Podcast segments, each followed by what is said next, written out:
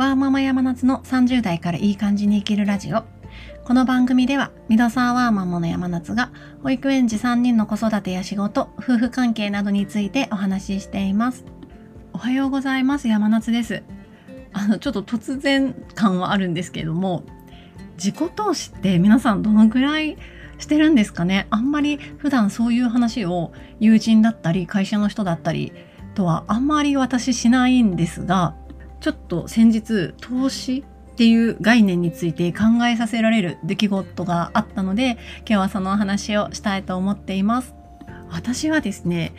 投資っていうものをつい最近というか、まあ、数年前まで怪しいものだと 思っていましてなるべく何て言うんでしょうお金は使わない方がいいっていうマインドでいました。なので自己投資とかもあの自己投資とは違くてあの散財ストレス発散のための買い物とかいうのは、まあ、ついついしてしまうことはあったんですけども自分で勉強のためにセミナーに行くだとか勉強のために本を高い本とかもたくさん買って読んでみるだとか、まあ、そういうお金の使い方は20代の頃とかはほぼしていませんでした。お金は貯めた方がいいと思っていたんですよね。なのでお金を使うことイコールあ悪とまではいかないんですけどもちょっと怖いできるだけできるだけ貯めて自分の手元に置いておきたいみたいな気持ちが私は強かったです。それはおそらく両親の世代が、まあ、貯金全盛期世代で貯金をしとけばどんどんどんどん今の投資信託並みに利率が利率で利益が増えていって貯金が一番安心だよみたいな風潮の中で育った親に育てられたので、まあ、お金があってもたくさんあっても、まあ、どんどん貯めていった方がいいよみたいな教育を受けていたことが影響しているんじゃないかなとは思っています。そういうこともあってそのお金を自分のために自己投資のために結構な金額のお金を使うっていうまず発想がないなかったですしそれがまあ怖いというかあんまりよろしくないことのように思っていました。それで、まあ、投資した結果自己投資した結果失敗したらまあ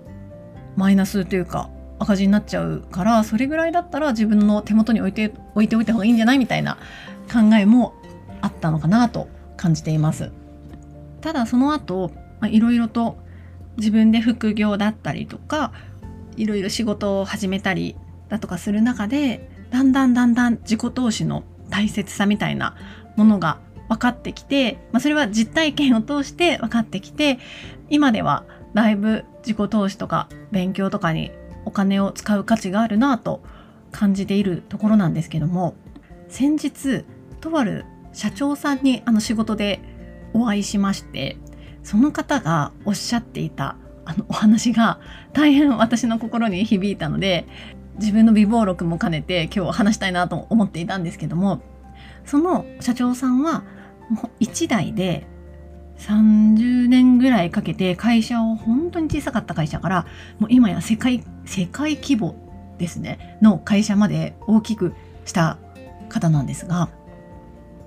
どう、まあ、雑談の中でどうやってそんな風に会社を大きくされたんですか？みたいな、そのコツみたいなのは何ですか？みたいなことをちらっと、まあ、何気なく聞いたんですね。そしたら、それはもうどんどん投資をしていくことだよっていうふうにおっしゃっていて、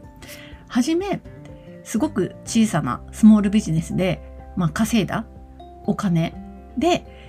まあ、他の新しい事業に投資をして、もちろん失敗することもあるけれど、その失敗で学んだことを活かしてまた投資して、で、また次そこでさらに大きいリターンを得れたら、また投資をしてっていう形で、リスクを取ってちゃんと行動していく。それが、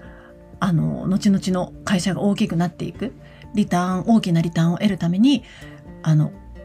必要だった。今となって思えば、すごく、あの、必要だったことだったよっていうふうなことをおっしゃっていました。これってすごく自己投資にも当てはまるなと私感じまして。自己投資例えばなんだろう。まあ、英語を勉強するとかでもいろんな無料の情報とかってもうそこら中に溢れてはいるんですがそれでもやっぱりちゃんとした情報を得るためにはちゃんとお金を払って得た情報の方が、まあ、結局情報の確実性だとかまあ何て言うんでしょう信頼できる人かどうかみたいなその情報源がっていうところとかいろんなことを考慮するとちゃんとお金を払って投資した方が結局は近道だったりするんですよね。お金を使わないイコール、まあ、ノーリスクリスクが少ないことではあるんですけどもやっぱりノーリスクだとハイリターンは得られないっていうのをすごく私は感じて感じその社長さんの言葉から感じ取って持ってるものを失うことが怖いから持ってるものを何か失うことが怖くてその手放せないお金とかを。状況は結局いいことがないんじゃないかなってことを改めて感じました。もちろん高いものが高いだけいいかって言ったらそうではないですしいろんな詐欺とかそういう悪い何て言うんでしょう。まあ、自己投資に引っかかってしまうこともあるので高ければお金を払ったら払っただけでいいっていうのでもないとは思うんですけどもちゃんとそういうところをしっかり見極めつつも自分にとって必要な投資は何なのか何に投資をしたら自分にとって得られる失敗も含めて得られることが大きいのかってことを考えながら今後もあの自己投資を続けていきたいなと改めて感じましたやっぱりちゃんとリスクを取りながらリターンを得てっていうのを繰り返して経験してきた方の言葉っていうのはすごく重みがあって頭では分かっていたつもりではあったんですけどもいや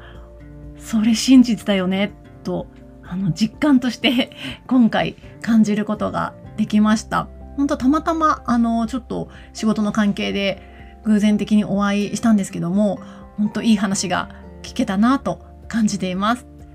今日も聞いてくださりありがとうございました。良い一日をお過ごしください。